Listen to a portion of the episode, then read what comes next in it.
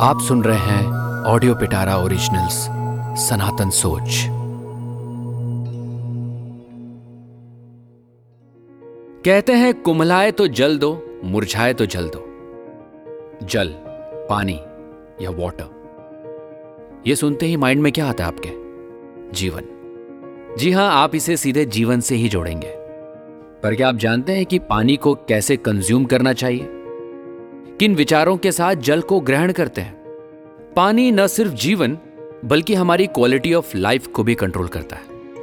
नमस्ते दोस्तों, मैं हूँ अमित डियोंडी और सनातन सोच के इस पॉडकास्ट में आज हम आपसे बात करने वाले हैं वाटर हैज़ मेमोरी के विषय पर।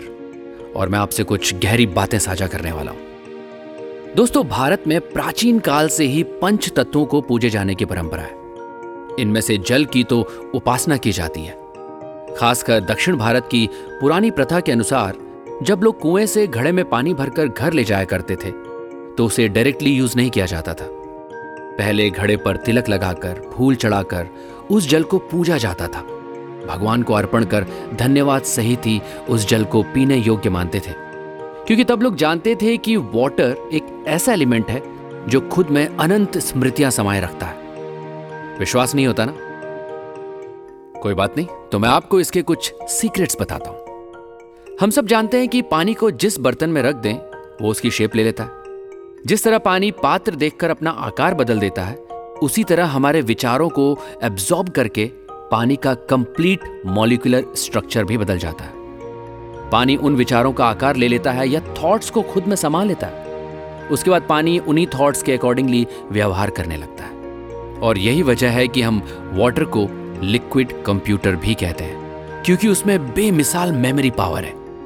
आप पानी को देखकर उसमें अपने थॉट्स डालकर, बिना उसके केमिकल कंपोजिशन को बदले उसे मॉलिकुलर लेवल पर बदल सकते हैं। फिर उसका इफ़ेक्ट आपके विचारों के अनुकूल ही होगा।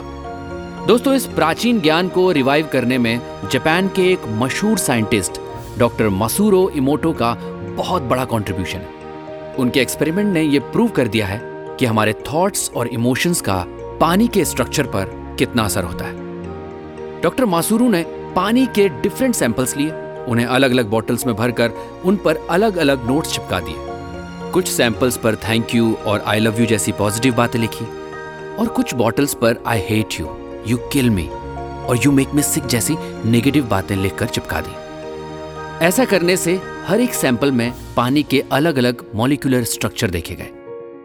यानी पानी में आपके थॉट्स को एब्जॉर्ब करके उसे मेमोरी की तरह स्टोर करने की अद्भुत शक्ति है।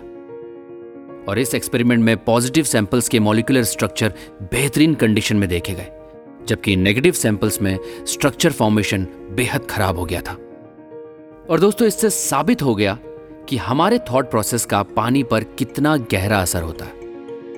अब आप ये सोचेंगे कि ये हमारे ऊपर कैसे असर करता है राइट वो क्या है जो इन्फ्लुएंस करता है? इसे समझना कोई मुश्किल बात नहीं है। हम सब ये जानते ही हैं कि हमारी बॉडी लगभग 70 प्रतिशत पानी से बनी है। हमारी बॉडी पर पानी का मेजर इन्फ्लुएंस रहता है। मान लीजिए आप किसी के घर जाकर ऐसे व्यक्ति के हाथ से पानी ग्रहण करते हैं जो उस समय गुस्से में है। ज़ाहिर है वो उस वक्त वैसे ही थॉट्स क्रिएट कर रहा होगा। अब वो पानी आपकी बॉडी के 70 परसेंट पानी में मिल जाता है। और क्योंकि उसमें गुस्से की मेमोरी है और अब वो आपके सिस्टम का हिस्सा बन चुका है। तो ये बिल्कुल ज़ाहिर सी बात है, आप भी उसी तरह के इमोशंस महसूस करने के शिकार हो जाएँगे। इसी तरह अगर आप जल किसी मंदिर में स्थापित देवी देवता की आराधना के बाद ग्रहण करते हैं तो उसमें शांति के थॉट्स और वाइब्रेशन है, आप शांति ग्रहण करके वही अनुभूति पाएँगे। इसीलिए पुराने जमाने में बुज़ुर्ग कहा करते थे कि किसी के घर का पानी सोच समझ कर पीना चाहिए। यह भी कहा जाता था कि भले इंसान के घर का ही पानी पीजिए। उनके सोच विचार उस पानी में हमेशा होते हैं, जो आपको भी प्रभावित करते हैं। अब देखना यह है कि आप कैसे इससे अपने जीवन में पॉजिटिव बदलाव ला पाते हैं। आज मेडिकल साइंस भी इस बात को मान रहा है कि पानी और उस पर आपके थॉट्स का प्रभाव बड़ी से बड़ी बीमारी को भी दूर कर सकता है। इसके लिए बड़े बड़े एक्सपेरिमेंट्स किए जा रहे हैं, जहाँ पेशेंट्स को पानी को देखकर I am totally healthy. Every cell of my body is healthy. My body is free from diseases.